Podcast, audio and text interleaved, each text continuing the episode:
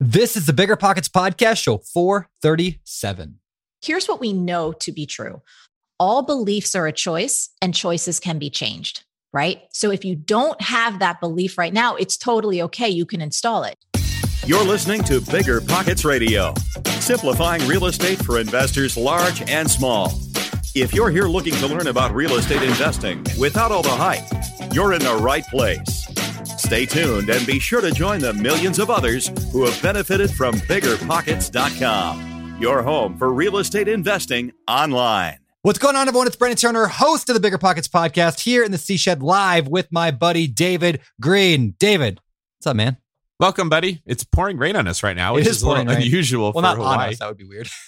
It's pouring rain around us. Around Thank you, technical Timothy, for pointing that out in a way that added zero value to anyone else other than you feeling smarter than me. But yeah, you're right. It's not raining on us right now.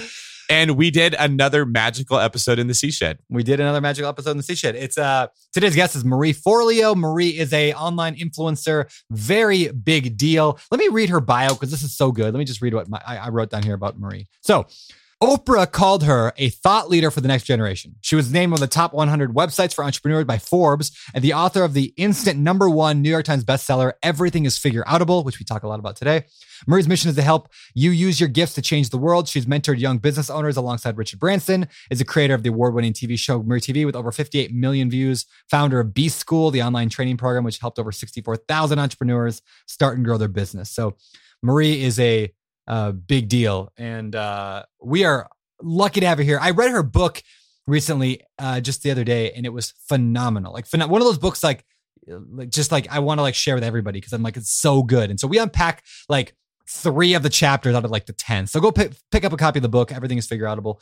Uh, and we'll get more into Marie at Forleo in just a moment. But first, David, let's get to today's Quick tip. Today's quick tip is simple. This show was phenomenal, about an hour long, roughly, give or take. And then we wanted to unpack this show because there is a lot of stuff that applies to real estate investors specifically. But it was a, you know, we didn't want it to be a two hour long show. So here's the deal. The quick tip is this. Next Sunday, a week from the ep- day this episode comes out. So uh, I think it'll be episode 439. David, myself, and our producer, Kevin, are going to just spend the entire episode unpacking some of the concepts that we learned from Marie in this episode and really digging into like how they apply to real estate. And we talk a lot about like how to market, how to broaden your uh, reach to motivated sellers, how to how to stand out in the in a crowded niche of like a million people wanting to buy houses in your area. How do you stand out? How do you become really good? And some of the advice that we shared in that episode is just going to blow your mind and help you buy more deals. In fact, Kevin came with a tip that was just unreal. So, uh, stay tuned for that. That that is next week. This is a two part episode. The first one's with Marie. The second episode, again, episode four thirty nine, is where we unpack it in much more detail. So that's quick tip: is listen to this show today. Let it kind of sink in for a week. Maybe read the book this week if you can get it on Kindle, and then next week, on next episode, or the well, I guess two episodes from now, uh, four thirty nine, we're gonna unpack it. That was the not so quick tip. Yeah. And then let us know what you guys think about this idea of us interviewing somebody on mindset, then taking that content and applying it to real estate investing specifically or business ownership or whatever people are into. If that's something you guys like, we'll probably do it more often. Yeah, very good.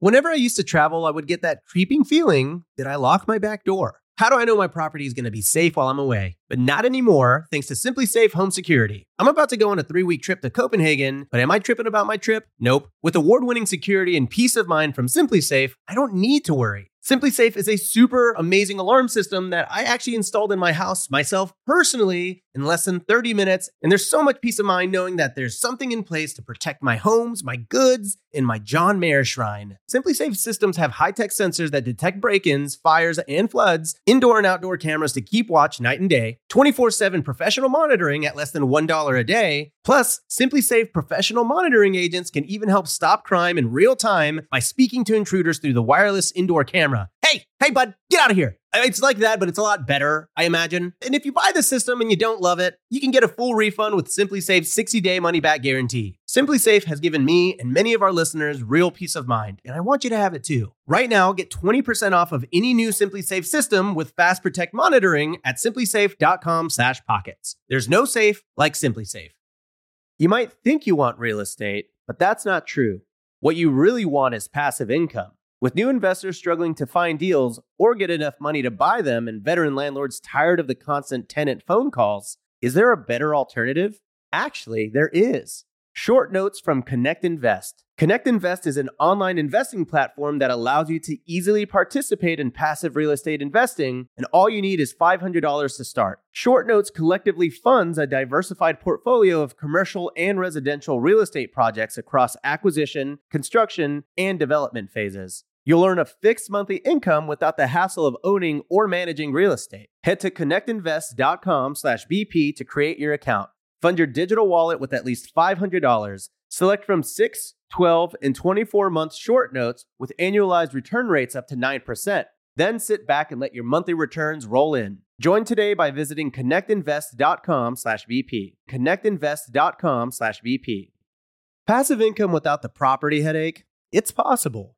There's a way to invest passively in real estate and get monthly income without any tenants, maintenance, or property management. The Wealthy have been doing this for years, and if you're an accredited or high net worth investor, you too can collect cash flow without the headaches that come from owning rentals. How? By investing in a private real estate fund with PPR Capital Management. PPR's co founder, Dave Van Horn, wrote the book on real estate note investing for BP. But he's not just investing in notes. Dave and his team also have an extensive background in commercial real estate. And with PPR Capital Management, they're strategically investing in both notes and commercial real estate nationwide. With over half a billion dollars in assets under management, PPR has provided individuals with a steady source of truly passive income since 2007 without ever missing a payment. Check them out at investwithppr.com. Again, if you're looking to get monthly passive income from an experienced team with a strong track record, go to investwithppr.com today. All right, big thanks to our sponsors as always. And I think we're ready to jump into the interview with Marie. Anything you want to cover before we get there? No, no, no. Marie's gold. Let's All right. bring her in right now. Uh, amazing communicator, amazing businesswoman, and fantastic, fantastic author. So, without further ado, this is Marie Forleo. Marie, welcome to the Bigger Pockets podcast. It is amazing to have you here. Oh, it's my pleasure. Thanks for having me on. All right, so let's let's start with a little bit about you. Uh, and actually, I want to before we can get into maybe your story. Uh, you wrote a book called "Everything Is Figure Outable," which I really love that phrase. I want to know where did that where did that phrase come from? Like, what's the background to that? So I actually was taught this when I was a little kid by my mom, who is one of the biggest characters ever. So picture this. She's about five three. She kind of looks like June Cleaver. She has the tenacity of a bulldog and she curses like a truck driver. God bless my go. mom is still in my life. She's in her 70s now and she's still as spicy as ever. So uh, she actually grew up the daughter of two alcoholic parents in Newark, New Jersey back in the day. So she learned how to stretch a dollar bill around the block like three times. That was a survival skill. And when I was growing up as a little girl in New Jersey, one of my favorite memories was of me and my mom sitting at the kitchen table on Sundays going through the Sunday paper. And she loved teaching me all the ways that we could save money for our family. Right. So Mhm. we're cutting out coupons. And then she also taught me this thing. She said, you know, Bree, brands will send you these really cool free things like a cookbook or utensils if you save up what were known as proofs of purchase. I don't know if you guys remember those. Oh yeah, Oh yeah, I haven't heard that phrase in a long time. Right? Yeah, I remember now. so one of my mom's most prized possessions was this little AM FM transistor radio that she got from Tropicana orange juice for free. Now this little Mm. thing looks exactly like an orange, shaped like an orange, has a little red and white straw sticking out of the side, which was the antenna. And my mom is one of those humans who never sits still, right? She's always busy. So as a kid, I knew I could find her someplace around the yard or around the house by listening for the sound of this tinny little AM FM Tropicana orange radio. So one day I'm coming home from school and I heard her radio blasting from like down the road.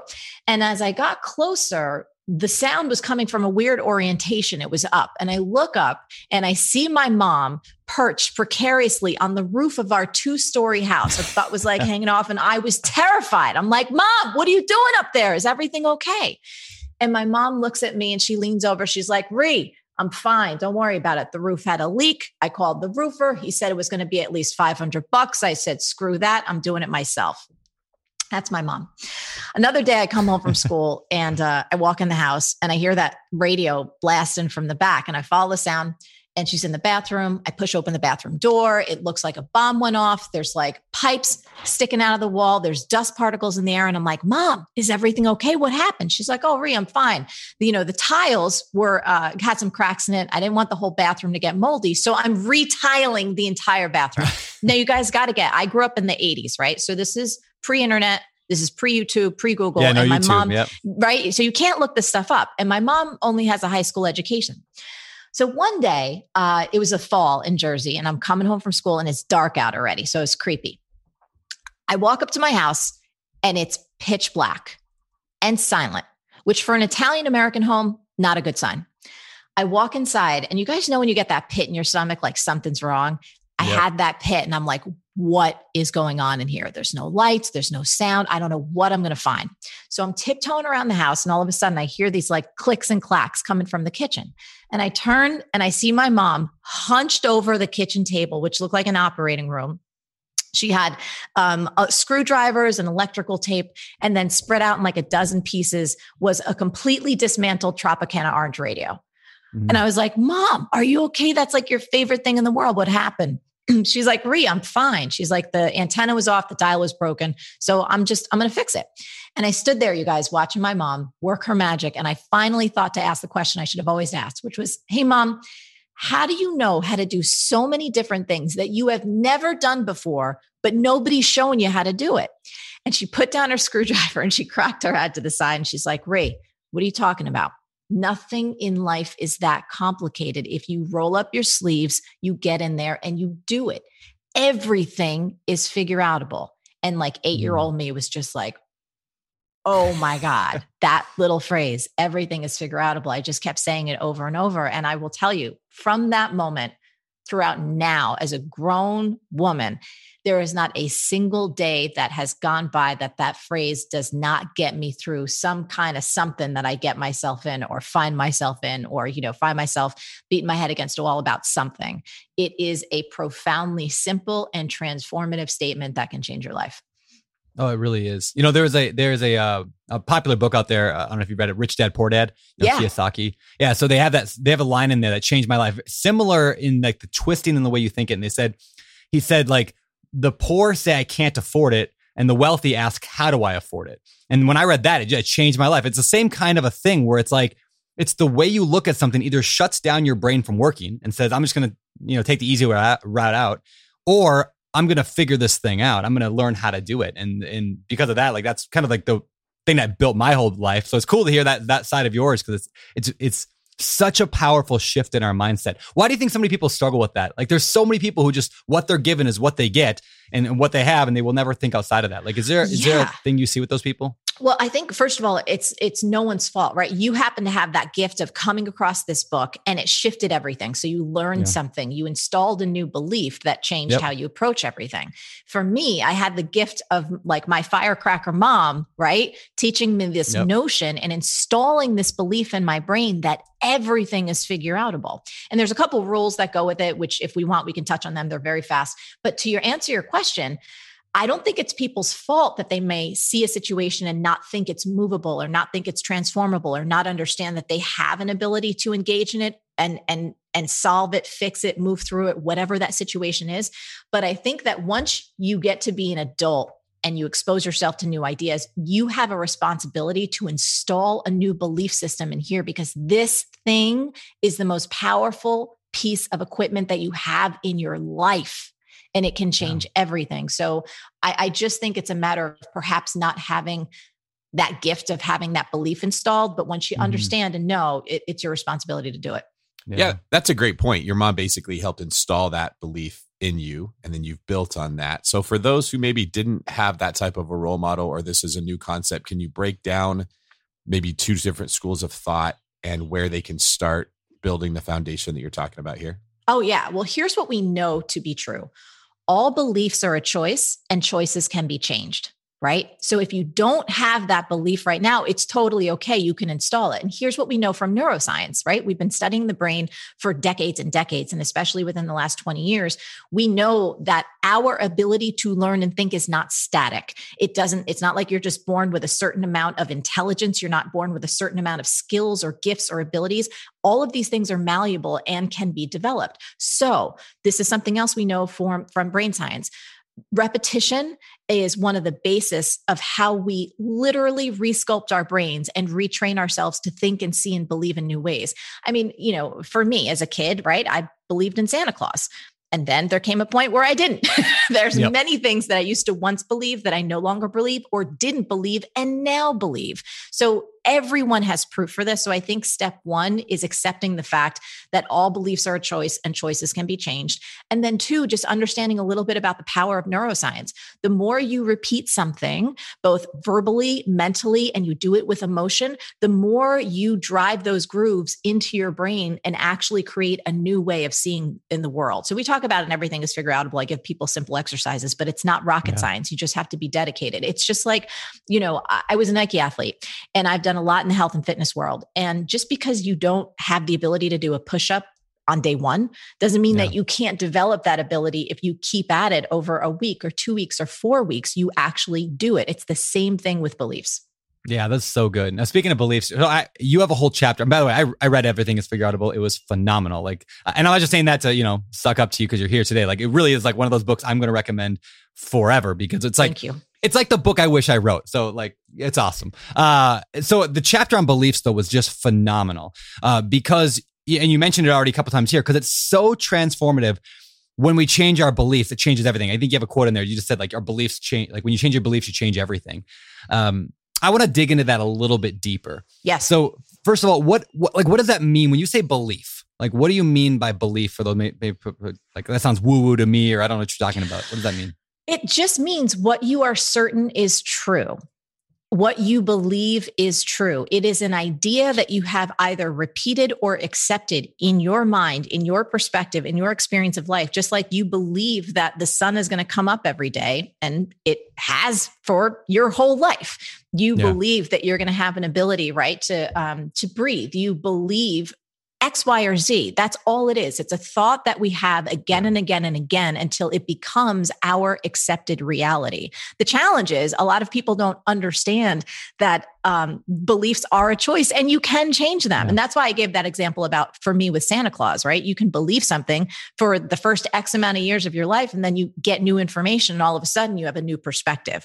So, yeah. um, beliefs, they're not woo woo at all. It's literally how we get through the world, and our brains are able to just, once you have a belief, it's almost like a shortcut. You yep. don't have to think about anything, right? I believe that if I go to reach to open the door, I know how to turn a handle, pull it, and walk through it. That's a belief and it serves me because I don't have to spend 15 hours trying to get through doors. Does this thing work? How do I touch it? Right. so yep, exactly. beliefs are all over the place, but you have to understand that it does make a difference to take an inventory of what you believe and start to look through what's serving you and what's not. Because every single belief is either supporting your dreams or thwarting them. Every single belief you have mm. is either helping you get to where you want to go in your business, real estate, relationships, health, or it's holding you back. And you don't have to beat yourself up about this. Most of us, we didn't choose our beliefs, we absorbed them from yes. our family, our teachers, society, media at large, you name it. We're just like little sponges as babies and we just absorb everything. And it isn't until we get to be teens, um, sometimes grown ass humans like we are now, where we actually challenge some of those assumptions and question whether or not they're doing us any good.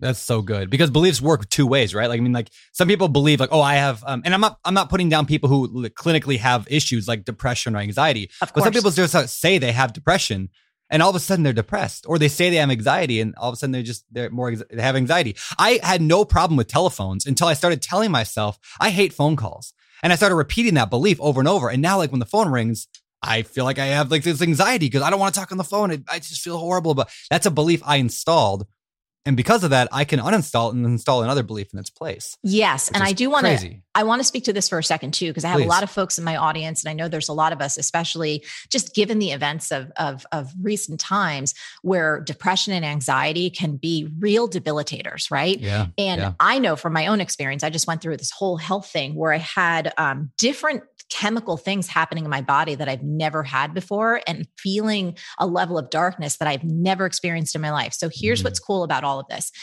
if you're someone listening right now who you're like, whoa, hang on a second. I absolutely know that I Mm-hmm. have and struggle with depression or anxiety. Here's what's a cool belief. You can say, okay, this thing is a challenge and I can believe to learn to thrive with it.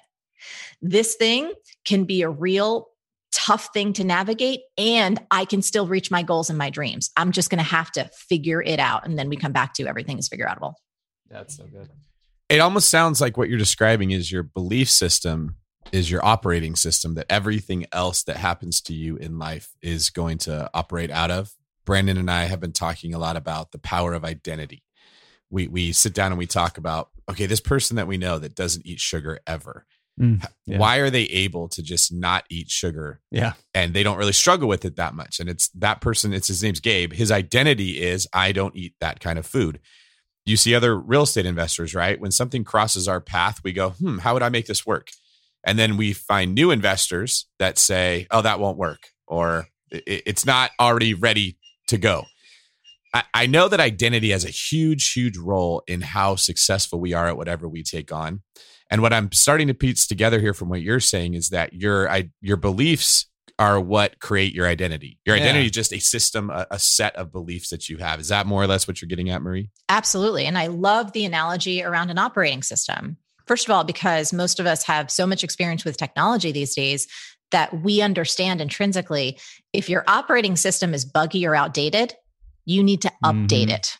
You can update Yep. it, right? So, you as a human being, um, and I completely want to underscore, underline, cheer, highlight, blow up the notion of identity and how vital it is to the outcomes and your experience of life. So for me, you know, I do believe that everything is figure outable. And I, I do want to touch on the three rules because for anyone who's skeptical, Please. and they should be, um, it, it will really help. So for me, here's how these three rules work. And we talk about this in the book because it really helps people create a mental container so they're not like, not everything is figure outable or I don't Yeah, believe yeah. you. So here's rule number one all problems or dreams are figure outable. Rule mm. number two if a problem isn't figure outable, it's not a problem, it's a fact of life death, gravity, certain Yeah. laws of nature. Rule number three you may not care enough to solve this particular problem or reach this particular dream, and that's okay. Find something that you do care deeply about and go back to rule number one. Now, why is that so important? Because you will not figure anything out. You won't have the stamina, the persistence. You won't be able to go the distance if you don't care deeply enough about it. So, for anyone listening, you know, you were giving that example of the person around sugar. Um, there's Yeah. a little trick in there, by the way, which we'll talk about. It's a language trick that anyone can use to help themselves stick to a habit longer, and we'll get there. Um, but that friend of yours, right? It is so important for him to not have sugar. It is a part of his identity. He's not going to violate that. But clearly, it has such significance in his life that he's not willing to screw around with it. Where for anyone else listening, you're like, well, that's really not the thing I care about figuring out. Let me go have my Snicker and be fine. Yeah. So, right. So I think those three rules can just help anyone. So especially around real estate, growing their real estate business, doing investment, if that's the thing that someone wants to figure out and they make it their number one priority, if they listen to you guys, they stay on that game, they keep trying things, they will get there. Yeah, you know, it's one thing I, I I admire about vegans is that vegans, like I'm not full vegan or anything, but like vegans like have this belief system, like this identity that's based on this belief system that that most vegans I know, like they just stick really, really hardcore to it because it's just Yes. who they are. Yes. Right. Like, and it irritates everyone around them, right? But like, it's still like it's it's cool. I admire it because like they hold so tightly to it. Yet when it comes to like I'm a business owner. Like I know so many people I, I see that trying to start any business, whether it's a real estate business or something completely different. Um, I feel like they struggle with getting into that identity. Like, like if people held to the belief that they are a business owner, the way that vegans hold to a vegan belief, like I think they would go so much further in general. But people just don't. They lack the confidence. They lack the belief that they need. So my question for you is, like, what, like, how does somebody then uh, build those beliefs in their life? Like, what are some t- ways that people can like change out that operating system in their life? Yeah, there's a couple things. So as it relates, I call everything is figure outable kind of like the master key belief because if you install that Yeah. one, then everything else falls below it, right? You can figure Yeah, anything out that's important to you. So um, one of the assignments that I actually gave a bunch of readers when we first launched the book was every single day to actually write in your journal, everything is figure outable, everything is figure outable at least 10 Mm-hmm. times. I know that sounds silly, but when you say it, when you write it, you are drilling it into your being. And then I would have them write like the number one thing that they're most committed to figuring out. So, like everything is figure outable, write that simple 10 times. Then write everything is figure outable, including fill in the blank with the thing that you are working on. And it starts to shift your focus. I know it might sound so simplistic. I know people like, that can't possibly work. I promise you, this is how we learn new languages. This is how we install any type of new information. So it becomes automatic. So if anyone listening right now, again, just take on that assignment, write it every single day, 10 times straight, and then another 10 underneath it with the one thing that you want to do, the thing you're most committed to. That's one way to do it. Another practice is you behave your way into whatever it is that you want to figure out. So you were talking about having an identity as a business owner. So when you introduce yourself, right? Why don't you start saying I'm a business owner? And when people ask Yeah. you, then you need to be able to talk about the business that you're starting, the business Yep. that you're working on, the business you are investigating, or, oh, wow, I'm in the startup phase right now. Here's who we're looking to serve. Like you can completely do it with full authenticity, full integrity, and not BS about how much further you are along when you're not there yet. Does that make sense? So you It can does, embody yeah. it. And then there's one other question I always like to pose to people, especially if it was around identity and saying, I'm a business owner. Here's a question that'll get you to behave at your best and really call forth like your ultimate potential. Every day, ask yourself, how would I behave if I were the best in the world at what I'm Mhm. doing? Yeah. How would I behave if I was the best in the world at what I'm doing? Not in comparison to anyone else, the best you at what you're doing. And then you actually break that down and go, well, what time would I wake up in the morning if I was the best in the world Mhm. at what I do? What would I put in my face as fuel? Would I work out? Would I not work out? Would I meditate? Like, how would I treat my spouse, my significant other, my kids, my family? How would I treat my team? What would happen? You know, another trick I give people, I, as you guys know, and I didn't have much coffee today. I'm full of ideas. um, another fun trick if you were the best in the world at what you do, right? And there was a film crew following you around from the New York Times or any media outlet of your choice, what would they see? What what would make you proud to show the world how you are behaving into your highest potential? So those are just a few ideas to give people so some good. things to play with. I I love that because you know, like being a real estate investor, you know, that's our one of our businesses anyway. Is we both David and I are real estate investors, and a lot of people listening to this are. And real estate's very popular on TV, right? There's a whole HGTV. It's a whole network geared towards what we do. Um, so I love that idea of thinking if I was like the star of a house flipping TV show and they were following me around, like would they be bored and like struggling with trying to come up with enough stuff to talk about because I'm not actually doing the work that need that that a house flipper would do? That's the- it. Like, are you Yeah. on this thing? And I'm holding up a phone for those on the podcast. Yeah. Like, are you scrolling social media all day? Are Yep. you screwing mm-hmm. around on stuff that doesn't really matter? Right. So Yeah. I think these are just fun little games that you could play with yourself to tell yourself the truth to you, not for anybody else, but for you. Because I think when you have integrity with how you're behaving into your day, how you're behaving into your week, all of a sudden the results start to take care of themselves. Yeah, that's really good. Hey, I want to I want to still talk about beliefs for a second here. But I got two questions about beliefs. Number Yeah. one, this is this is a hard one, but you're are you are you married or significant other?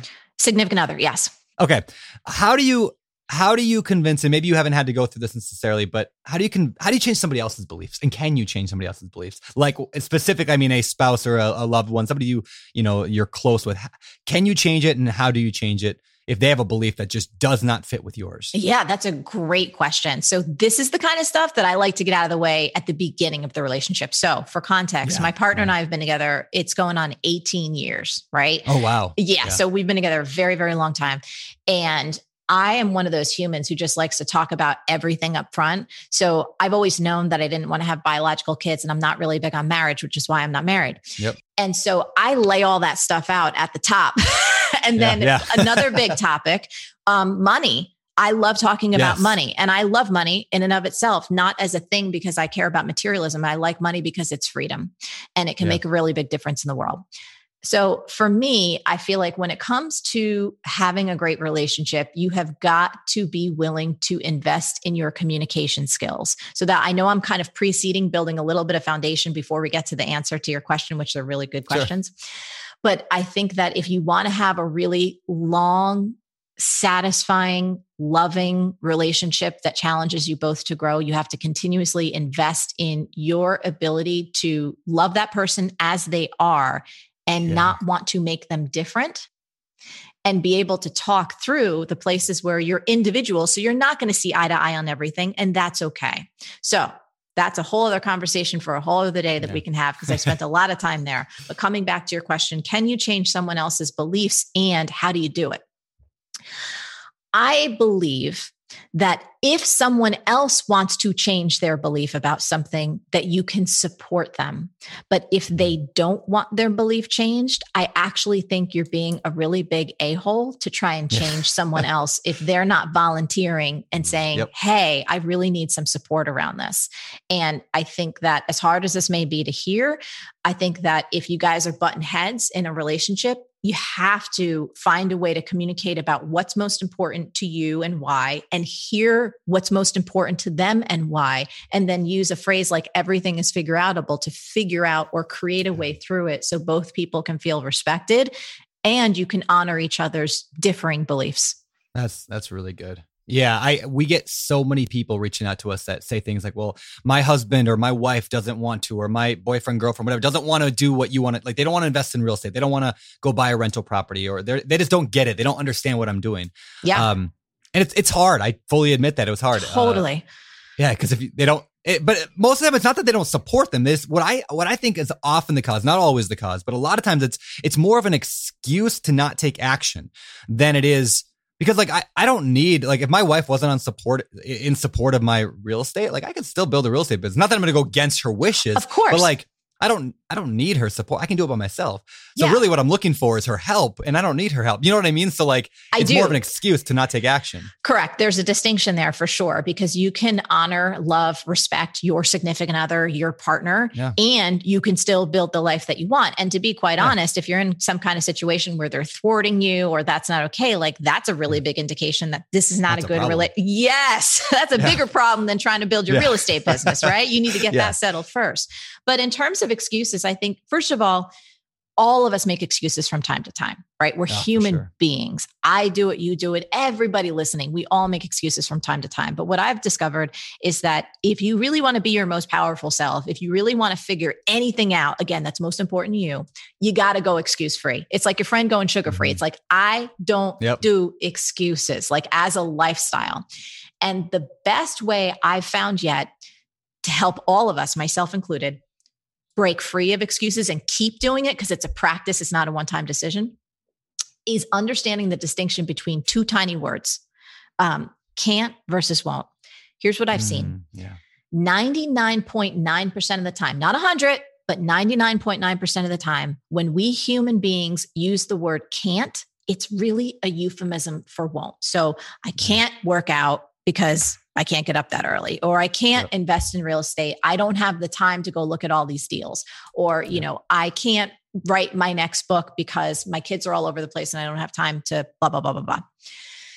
If you replace the word can't with won't, what usually happens is you discover something much more truthful and honest just between you and you. So, like, I can't get in shape and work out again because it, it becomes I won't because I don't want to wake up early. See, won't Yeah. really means I'm not willing. I don't want to make the sacrifice. I don't want to get uncomfortable. I don't want to change around my existing priorities. I don't want to rock the boat. And here's what's so cool about just getting clear on this between you and you. When we use a word like can't, we assume a victim type of stance where Yeah. we're not in control of our time, we're not in control of our energy, we're not in control of our life. And I have never met any human that from a victim type mentality is at their best. Never seen it. I don't think I ever will. On the other hand, when you're saying, like, you know what? I won't work out or I won't invest in real estate right now because I have other priorities and this needs to just get a pin in it just for a month or two months or whatever. What happens is you get honest between you and you, your shoulders relax, and you're like, ah, I don't have to beat myself up. I don't have to feel like a loser. I just won't do it right now because it's not my number one priority, and that's okay. Does that make sense? Oh, you are speaking truth here, dropping bombs. I, I love this type of talk because well, you mentioned get honest between you and you. And I think that's worth really digging into just how important it is that when you're lying to yourself, you end up lying to everybody else around you at the same time, whether you ever actually meant to or not. And that saying I can't instead of I won't is really just a form of lying to yourself because you could. I can't get up that early. Brandon would say, It's okay. I'll come knock on your door 30 minutes earlier and I'll get you up and I'll show you, hey, you made it up early. You could, right? but saying I won't get up that early tells Brandon, I don't want to get up that early. So now you're a jerk if you come make me. And I'm using Brandon as an example, but it's really the whole world. We're telling ourselves and the whole world, I don't want this enough. So don't push me into it. Versus when you say, I can't, people that love you now think, well, they just need some encouragement. They need some help. I can't go to the gym. I don't know how to use the machines. Okay, well, then a good friend would take you to the gym and they teach you how to use the machines. I won't go to the, the gym. Now, as a friend, I know don't push them, just wait for them to be ready. And I think that your subconscious is a form of a friend, it's listening to what you say. And if you're telling yourself, I won't eat better, I won't invest in real estate, I won't push myself out of my comfort zone, I won't whatever, your subconscious hears that and goes, okay, I'll quit bothering you about it. We'll work on something different.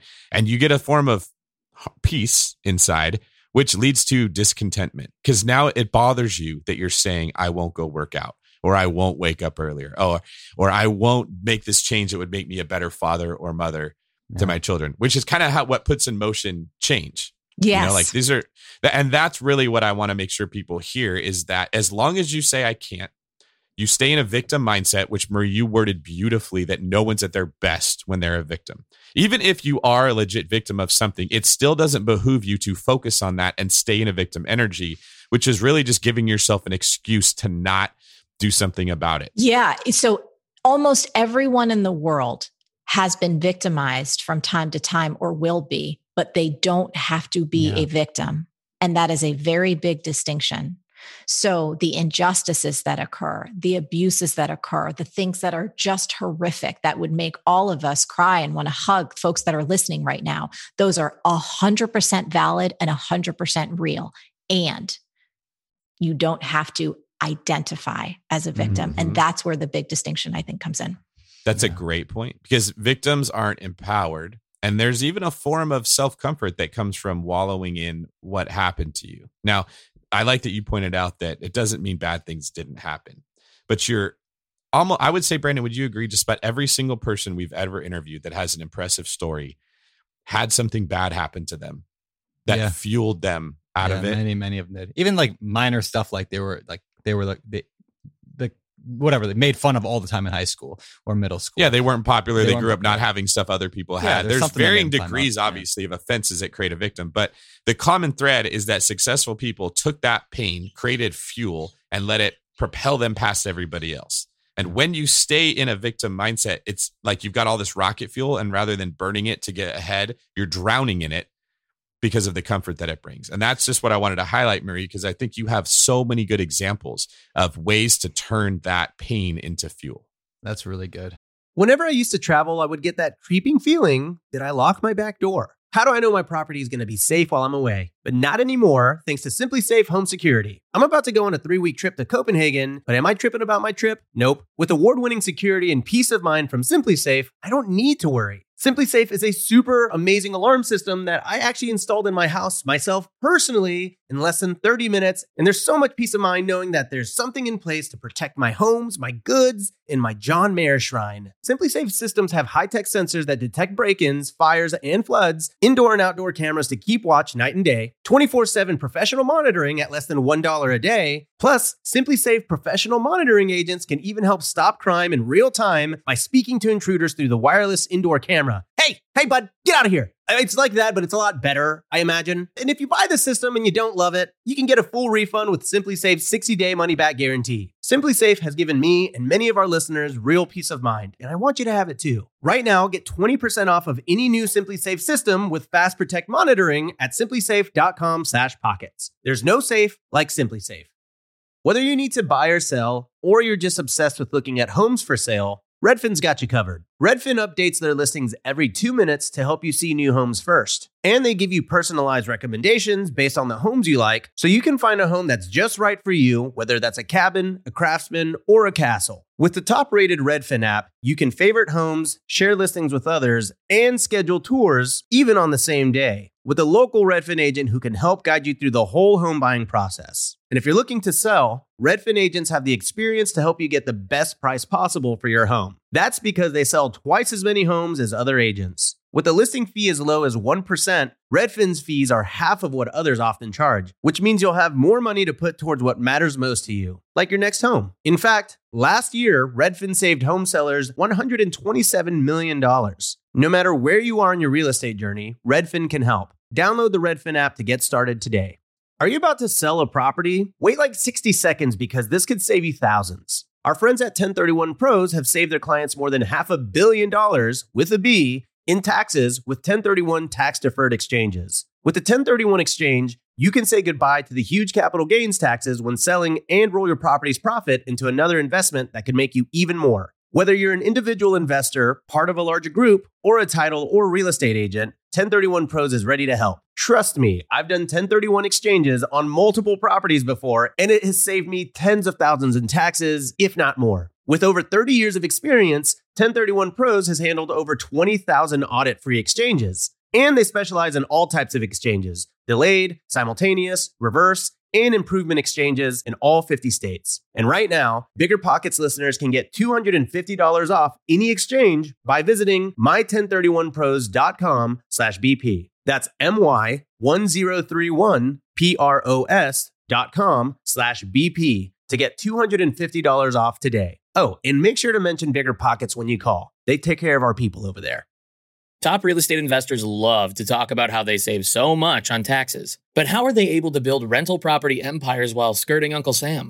1031 exchanges. 1031 exchanges allow you to defer capital gains taxes while you sell an investment property, exchanging your old property for a bigger, better one and avoiding the taxman while you do it. And that's where First American Exchange Company comes in. They're the leaders in 1031 exchanges. Whether you're a seasoned investor or just starting, First American Exchange can help you with simple rental property exchanges, complex commercial real estate investments, reverse exchanges, and more. Don't let your taxes eat into your profits. Visit First American Exchange Company at firstexchange.com or call them at 800 556 2520. That's firstexchange.com or 800 556 2520. Keep your money in your pocket and propel your portfolio further at firstexchange.com. First American Exchange Company does not provide tax or legal advice. Consult your financial, real estate, tax, or legal advisor about your circumstances. First American Exchange Company. Safe, smart, secure. Well, can I can I actually ask you go back to you, Marie, with your story of you were working on Wall Street, Yeah. and you got you, that that like when I read that in the book, your story, I like I felt like I just I felt for you because I've I was there as well. I worked at a bank; it was the same thing. Like, can you explain like what was that like, and how did you get out of that world, that pain, and how did that develop you who you are today? Yeah. So, you know, I started off as a psych major in college. Um, I was actually, when I was a young kid, I thought I was either going to be like an animator for Disney or some type of fine artist. So, creativity was a huge part of me. But when I got to college, um, I made the shift and I studied business finance. And I remember like being a senior going like, I cannot picture myself sitting behind a desk. Like I have way too much energy for that. Right. And the only place I could see myself thriving was on the floor of the New York Stock Exchange. There's literally no seats. They used to have these fold down seats like that you could maybe sit on for a second, but as an assistant or someone new, you would never. So people were running around like crazy. So I was on the floor of the New York Stock Exchange and I was so grateful I had a job. I'm the first in my family to go to college. And so I knew I was like, this is an opportunity and a half. You know, I have steady paycheck, I have health care. This is amazing. I'm 21 years old. And the people around me were making like a gajillion dollars, more money. I had never even fathomed that much money. And one thing that I started to notice though is no matter how financially wealthy the people were around me, it was almost as if they were spiritually bankrupt. They mm-hmm didn't seem that happy. And many of them pined for these like two weeks out of the year that they could take vacation. And then, you know, you layer on, there was a lot of sexism, if I'm just going to be honest.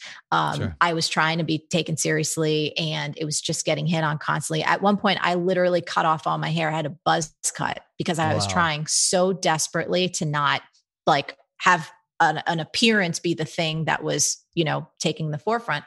And it was a culture where it was like the bell would ring at 4 p.m. You go to strip clubs, there's a lot of cocaine. And I was like, this is not me. Like, this yeah. is so not me. And I felt like, Brandon, that I was dying this slow death. But I put on my game face, like many of us do when you show up at a job because you're a responsible human and you, you, got bills and you got a, a roof that you got to keep over your head and food on the table and all that stuff.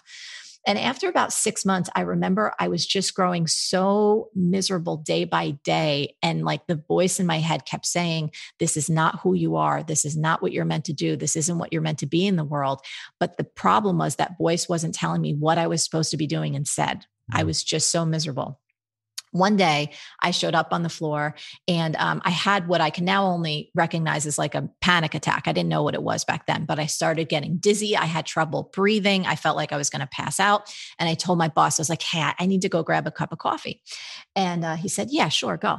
And instead of going to get coffee, I made a beeline to the nearest church. So I was raised Catholic and I went to a Catholic university. And so I was kind of trained at that point when you're in crisis, you got to just look up and ask for a little bit of help.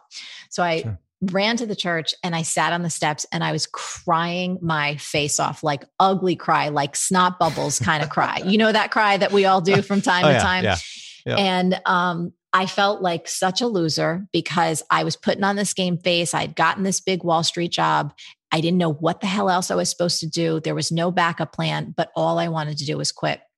And I took out my flip phone at the time because this is the late 90s. Mm, remember those? And yeah. i called my dad because i didn't want to be i didn't want to bring shame on my family because you know what else? And i'm crying and i was like oh my god i'm so sorry. I don't want to disappoint you. And my dad finally broke in. He's like Brie, you've been working since you were nine years old. I'm not worried about you you know paying your bills. He's like i got to tell you the secret to life. You're going to be working for the next 40 or 50 years. You have got to find something you love. And if you're this sick, you're making yourself this crazy, this upset, this sick going this Wall Street job, then you need to quit. And you need to take as long as it takes to find that thing that you really love. Because once you do that, it's never going to feel like work. And I know you, you're, it's, it's going to change everything. He's like, I can't tell you what that is. He's like, but if this is making you this sick. You need to quit and you need to do whatever you can to find it. And when I hung up, I knew he was right, even though I was terrified because I had no idea how to find what I love. Like they don't yeah. train us in this in this country in terms of education. We, we're very ill equipped, I think, um, when we come out of college. But that's how I just went on an odyssey to say, okay, I need to figure this thing out. Let me ask you a quick question. I'm assuming, from what it sounds like, you were giving your all at this job. Yes. And you knew it's it still isn't working out for me. Yes. One thing I wonder is if someone knows in their heart they're not giving their all and they're not happy, it's very hard to tell am I not happy because it's the wrong fit or because I'm not holding up my end of the bargain. Would you agree that part of knowing if you're in the right place or not is you have to be doing your very best while you're there? A hundred and ten percent. Like if you're showing up as a complaint from the moment you walk in and you're like this sucks. I hate this. You're you know on your mm. phone you're doing whatever whatever and you are not engaged giving your all then that's like habituating mediocrity so when you show up in the potential real estate deal, you're not going to have the discipline internally to give it your best. You're not going to have the energy levels. You're not going to have the mental acuity to be able to go in there and crush it if you're just constantly miserable. That's why, and it was a really, um, I'm so happy that you picked up on that because I was trying my very best, like everything I had and it still wasn't working. And I kept doing that job after job where I was like giving it my all. I'm a very enthusiastic, energetic person. So I don't come half charged. I come like like a like a bull. Mm-hmm. And if I'm doing that every day for like 6 months and inside my intuition is dying a slow death, then I know I got to get the hell out. And so for anyone listening right now, it's a really good indicator. I learned one of the best lessons ever when I had started my coaching business. Um, basically after failing at a bunch of other jobs after Wall Street, when I was bartending and waiting tables in order to keep a roof over my head while I figured out how the hell to build a coaching business as a 23 year old, which sounded ridiculous. It sounded so stupid. Like, who's going to hire a 23 year old life coach? I was in tons of debt. I didn't even live life yet. I'd failed at all these jobs. Like, none of that made logical sense. But in my heart, I knew something felt right. So I was bartending, waiting tables because I didn't have coaching clients, obviously. And I realized something big. I was bartending and waiting tables like sometimes eight, ten hours a day. And I fell into that trap of being miserable at it because I wanted to be coaching clients instead of pouring drinks. And I caught myself. It was a check yourself before you wreck yourself moment. I was like, I need to bring my A game to this bartending gig because if I don't, by the time I get home at night, I'm going to be so exhausted from being miserable all day. I'll never get my coaching business off the ground. I love that you're pointing this out because I've noticed there's a lot of people that are unhappy at many things in life. They're in a relationship, they're not satisfied. If they're not giving their best that relationship, you can never know if it's the wrong relationship or you not holding up your end of the bargain. The same would go for if you're on a sports team or anything else. So I just, I'm very grateful that you're pointing out that you went so far as to cutting off your hair to remove any excuse for why you weren't successful. and that is why you had clarity. Like, this is not the right place for me. And you were able to take that action.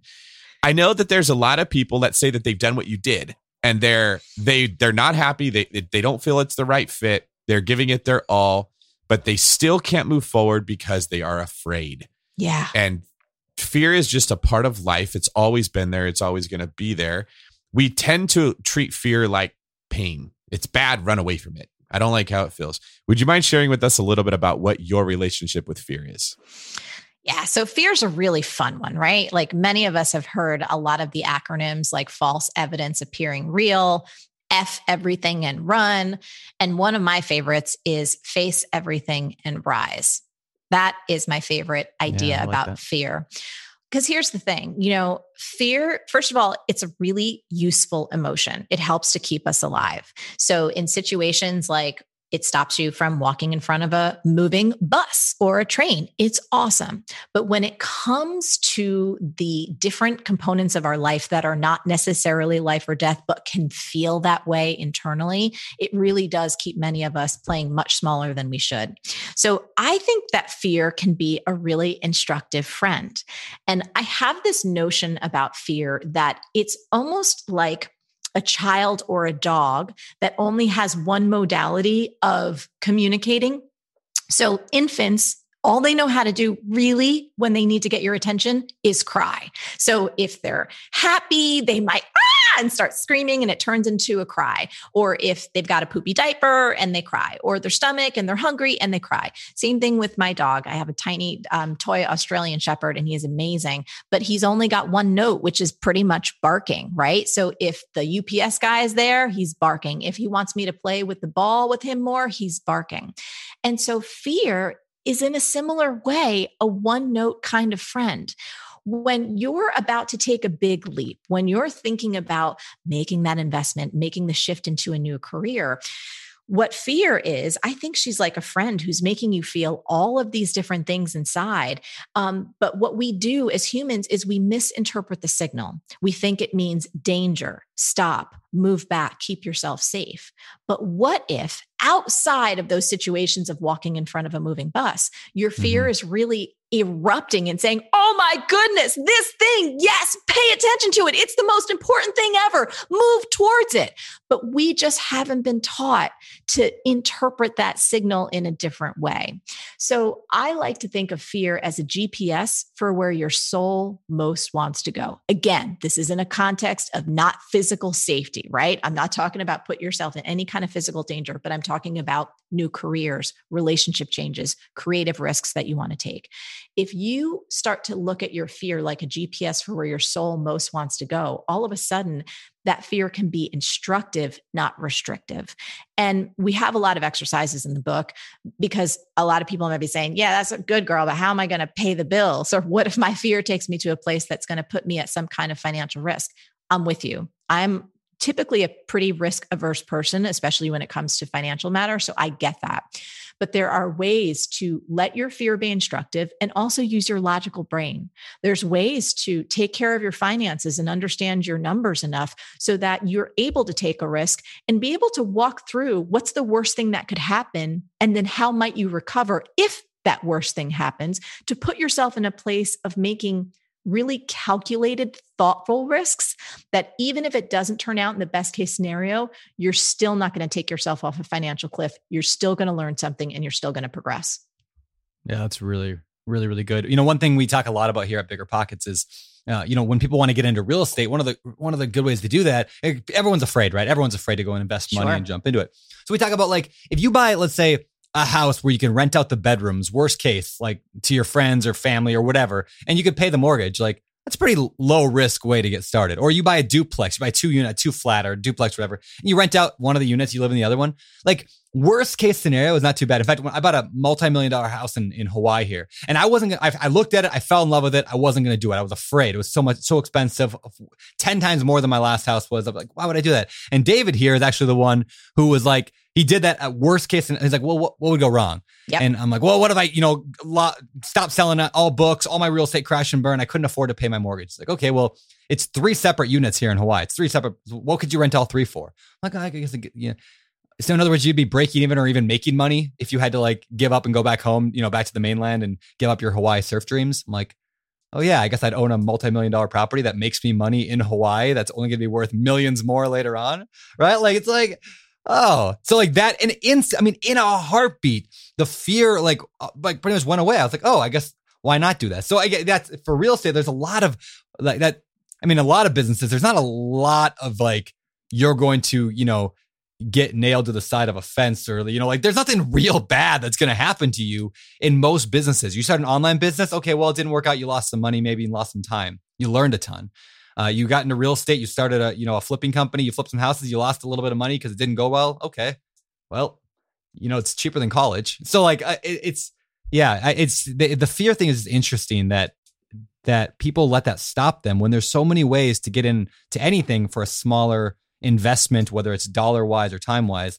Uh, and uh, anyway, I just think that, yeah, people let fear stop them. And it's probably like one of the biggest mistakes they make. Yeah, well, fear is just, it's a really big topic. And I think it's important for people to understand how to use it to fuel you ahead and also how to write down both the best and the worst case scenarios that could happen from you following this quote unquote fear, the thing that you most want to do, the thing that is most exciting, that could have the biggest upside in your lives.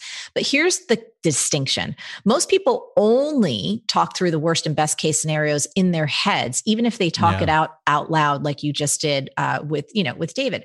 Um, I think though, what's even more important you have to write it down. There is a magic that occurs in seeing something concretely on paper, like literally writing down, this is the worst case scenario that I could imagine in my head and happening. And I'm going to articulate that on the page. And then asking yourself, what would I do if that happened? What's my Mm. rebound planned? So for me, with starting my online business, I just remember, you know, I was bartending. And again, I was trying to train myself to bring my A game because I was miserable. I was like, okay, you know if i start this business if it really if if everything goes to hell and no one wants to hire me as as their coach and it's just awful and i lose all bartending jobs what's the worst thing that could happen? And i started teasing that through. It was like okay i'd get kicked out of my apartment. All right uh, my parents wouldn't take me back. I'd have no friends. I'd be homeless. I'd wind up in a shelter. And that was kind of like the bottom of the bottom for me, which I didn't think I was going to get there. But if I just pushed it all the way to the edge, that was the truth. And I said, okay, what would I do? I was like, well, I'd go find a job at like Starbucks or McDonald's, like someplace. Like Yeah. I'm not afraid of hard work. So I will do whatever I need to do to lift myself up back again. And once I got real clear on that, I was like, to your point, it's like, this actually isn't that bad.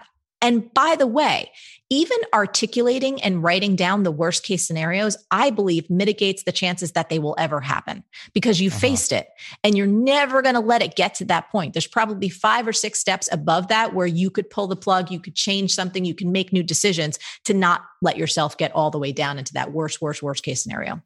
Yeah.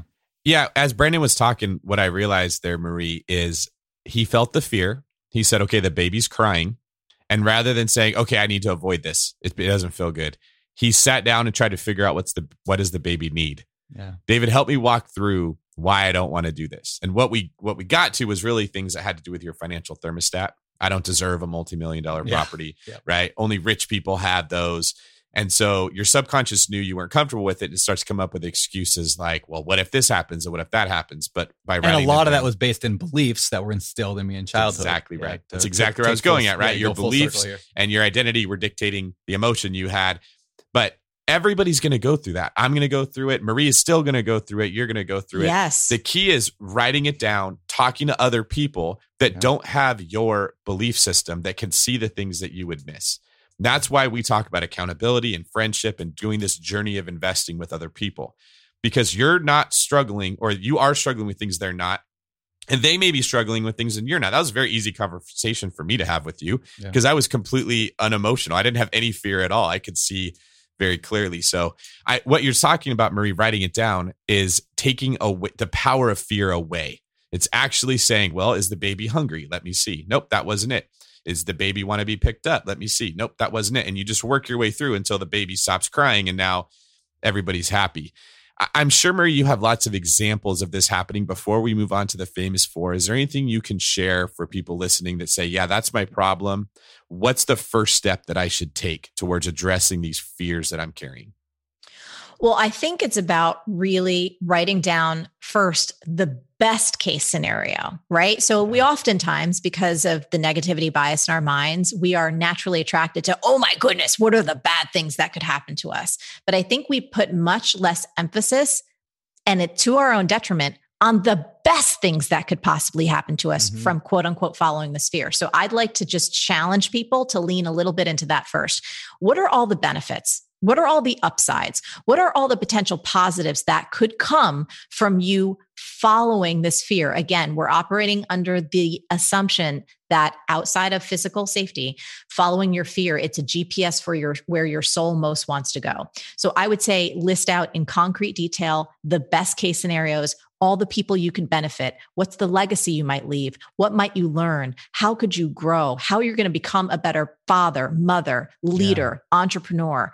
Financially, what are the upsides? Are you going to make new friends? Are you going to invite new people over to the like you can just I'm I want people to go nuts. That's why I was saying so many things because you want that best case scenario list in an ideal world to so overshadow the bullshit that might go wrong Yep. from the worst case scenario list Yeah. that when you do the self distancing, and this is what I wanted to add to it, David, you know, it's not like there's some woo woo magic about writing it down, but there is some some science behind self distancing. What that means is you're not up here in your head talking about it all emotional. You're seeing it 100%. concretely on paper where you can be more objective.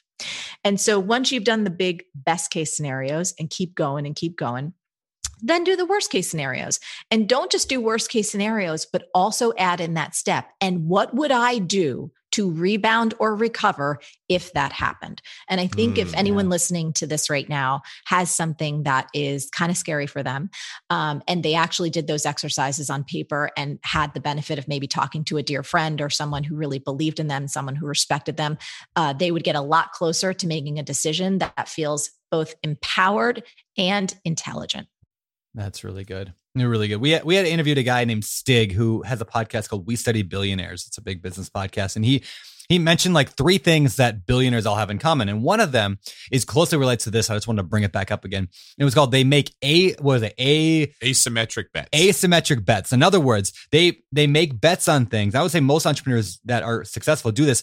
In other words, the loss that they could experience is significantly different than the gain like, that they could get. In other words, the gain is way way better than Yeah. what they could pos- possibly lose. And they just think that way because a lot of times people think, well, it's 50-50. I might have an amazing life or I might die. But that's not what that's not what like entrepreneurship is. It's it's rarely that way. Uh anyway, I'm sure some weird entrepreneurs have that bet. But most of the time it's like, well, there's, I don't know, 5, 10, 20% chance that this is really going to hurt me in some way. But there's a 70, 80, 90% chance that this is going to change my life for the better forever. That's right. Uh, and so, uh, yeah, just thinking that way all of a sudden helps just relieve a lot of that fear. That's really cool. Hey, Marie, what is B School? I know that we haven't really talked about it at all about it, but I, I Oh, see it yes. all over the internet and a lot of people talk about it. So, yeah. So thank you. B School is our online business school for modern entrepreneurs who want to make money and make a difference. So basically, um, back when I started my business ag- almost 20 years ago, I cannot believe it. Digital business was non existent. I was like sending an email newsletter before anyone else was. And one of the things that I realized the more and more people I met, there was these awesome, brilliant, values driven, creative humans who wanted to start their own business, but don't have an MBA. I don't have an MBA, don't have a ton of like venture capital or even experience in that world, or even a desire to go into that type of business. They want to start something on the side. They want to start it small. They want to kind of be scrappy and, and bootstrap it, but they didn't have any training or experience and how to do the marketing and sales end and in a way that didn't feel slimy or scammy or aggressive. And what I've found is there's a lot of people out there who are very entrepreneurial, but they're like, I'm the idea person. I want someone else to do the marketing. I want someone else to do the sales. I'm just going to stay in this cool zone of the ideas and coming up with things. And I would want to shake them lovingly, but sometimes smack them and say, sales and marketing are the lifeblood of, any, of every business. And here's Yeah. the big important point is that when you're doing what I call modern marketing, the best of your humanity comes out, not the worst. Your most generous self, your most empathetic self, your most understanding, creative, values driven self comes out when you're doing it right. So I started B School because I wanted to teach people how to have a successful business using modern tools in a way that was completely aligned with their values and their highest vision of who they could be. That's cool. Yeah, I've heard I've heard a lot of good things about it. So, uh, whatever. Yeah, sounds It's- amazing. It is. We've had over, I'll just quickly, we've had over 64,000 graduates from over Whoa. six, yeah, from over 600 different industries, including real estate, including fishing and farming and fashion Wow. and apps and you name it from over 141 countries. So we've been doing it. This will be our 12th year. Um, it's pretty cool. And we've got a lot of free training up right now um, that people can take advantage of. So even if you never do the program, there's a ton of, of free workshops that we have. Um, if you want to give the link in your show notes, or people can go to sure. joinbschool.com, just take advantage of the free stuff because it will completely change your mindset and you'll have a lot of action steps to take to grow your business. I love it. Yeah. Amazing. Amazing. All right. Well, before we get out of here, we got four final questions we ask every guest every week for 400 and whatever shows now. Uh, so let's uh, fire them now at you. It's time for the Famous Four. The famous four is a part of the show again where we ask these same four questions. First question we ask, uh, what is one habit or trait you're currently trying to build or trying to improve upon in your life? Uh, my second meditation of the day. So I meditate pretty regularly first thing, but when I do two in a day, it just takes it to a new level. And I'm not that great at the second one yet.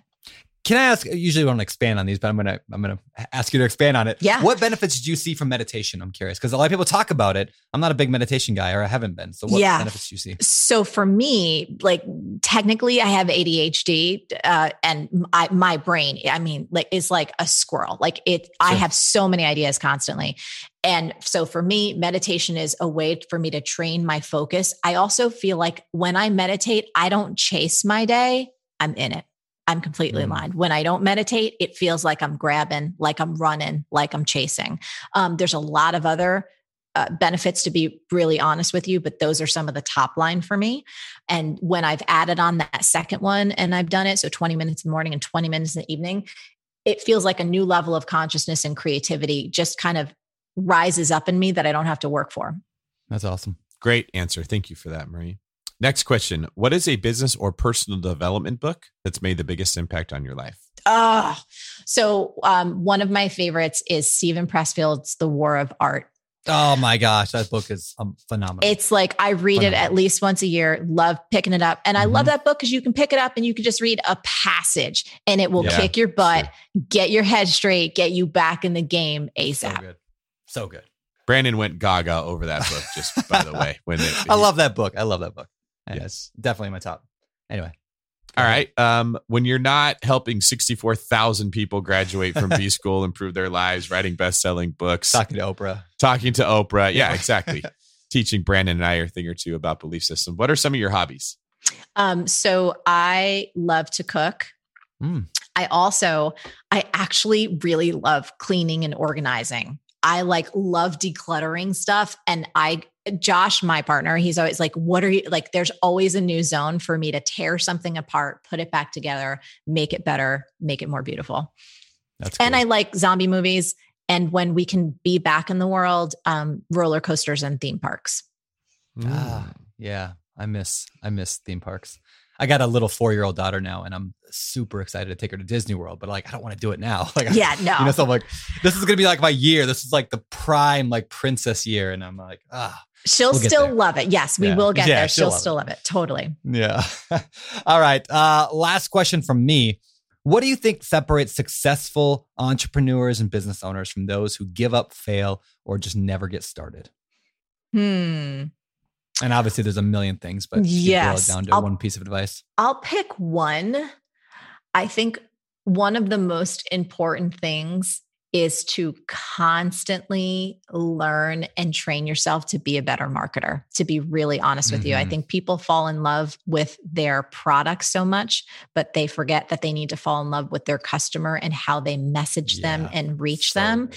And all of that has to do with marketing. And it's actually all about becoming a better communicator and a better human. So I think that might be one of the things because I've seen so many talented, gifted, smart entrepreneurs who have a great product or service, but they don't know how to market or sell it. Yep. And it crushes them.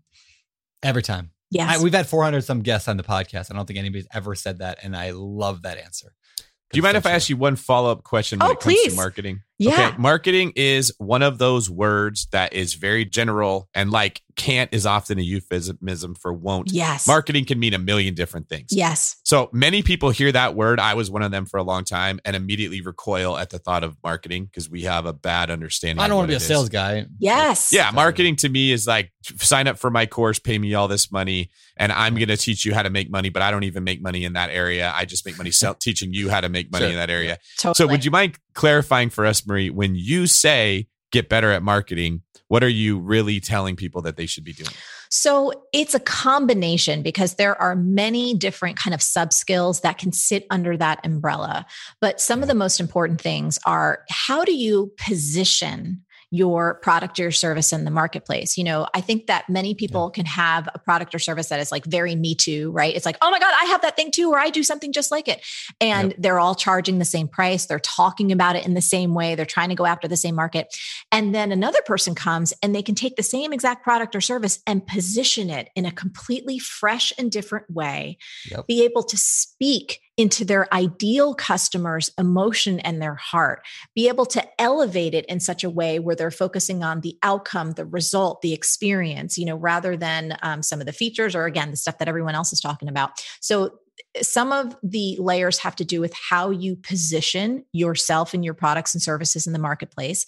It's understanding copy and messaging and languaging. That for me is some of the most important pieces of the puzzle because words matter. And if you're talking about your thing, right, how great it is, um, and all of the focus is on you, if the business owner or the creator, and you're not able to articulate the emotionality of your ideal customers, what their fears and desires, what their hopes and aspirations are, you're going to lose. And so, Yeah. so much of marketing, I think, has to do with psychology and compassion and empathy and being able to communicate that in any medium words, visuals, videos, the whole combination, especially where we are technologically right now. Um, I don't know if that helps kind of paint the picture, but there's copywriting, there's positioning, there's also pricing. I think a lot of people underprice Yeah. and under earn. And they never have the profit margins that they need to actually grow, to hire a mm-hmm. team, to pay people effectively, and to pay themselves effectively. If I'm hearing you right, what you're saying is your definition of marketing is getting what is inside you into somebody else. Them understanding why you believe your product or your service can help them, why you believe in it, how it's going to benefit them, and the art of doing that better. That delivery system is what you call marketing. Am I close? You absolutely are close. And I think it's inspiring people to say yes to an Mhm, yeah. opportunity that is good for them and good Yep. for you. Oh, that's so good. Yeah, fantastic. Fantastic. All right. Well, last question of the day, David. I'll let you take it. Marie, for those that are intrigued by you, as I'm sure many of them are, where can they find out more about you? Um, so on Instagram, I'm at Marie Forleo. Uh, the website, marieforleo.com. We've got hundreds and hundreds of free episodes of Marie TV and the Marie Forleo podcast that people can check out there on so many topics. And then if building a business and you want to learn more about marketing in a way that actually makes you excited and that highlights your top values and makes you feel amazing about what you're doing, you should check out joinbschool.com. Again, there's tons of free training there. Uh, if you like the program, you can join us. But if not, you'll get a ton out of the workshops that we have up for free. Fantastic. Very, very cool. Well, thank you, Marie. This has been uh, phenomenal. Like I said earlier, your book, Everything is Figure Outable, is amazing. Uh, I'm assuming they can get that wherever books are sold. Do you have a specific website, just yours? No, you- I mean, I want to support local booksellers and independent booksellers, of course. But if, if you need to get it from Amazon, it's on Amazon and uh, anywhere books are sold. Cool. All right. Well, awesome. It's been fantastic having you today. Uh, thank you. And David, I'll let you close uh, close up shop here. Thanks very much, Marie. This is David Greene for Brandon Face the Fear and Follow the Fire Turner. Signing off. Hey everyone, just a quick reminder. Uh, I know we just left the show, but reminder a week from today that this show comes out. So episode 439, David, myself, and Kevin are going to, our producer, are going to unpack this episode on another, uh, a completely different show. So it's going to be episode 439. Listen for that here next week. Until then, make sure you guys listen to this coming Thursday's episode where we bring another amazing real estate specific show for you. You're listening to Bigger Pockets Radio, simplifying real estate for investors large and small. If you're here looking to learn about real estate investing without all the hype, you're in the right place. Be sure to join the millions of others who have benefited from biggerpockets.com, your home for real estate investing online.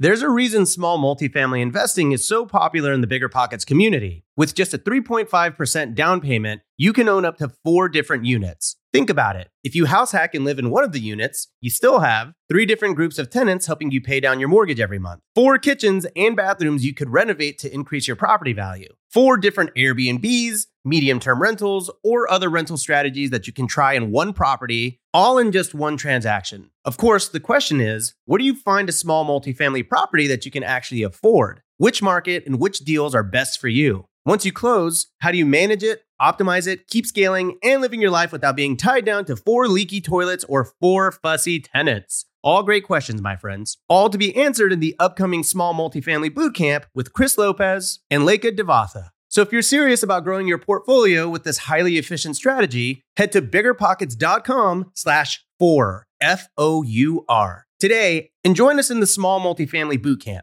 See you there. The content of this podcast is for informational purposes only. Past performance is not indicative of future results, and all host and participant opinions are their own. Investment in any asset, real estate included, involves risk. Use your best judgment and consult with qualified advisors before investing. Only risk capital you can afford to lose. Bigger Pockets LLC disclaims all liability for direct, indirect, consequential, or other damages arising from reliance upon information presented in this podcast.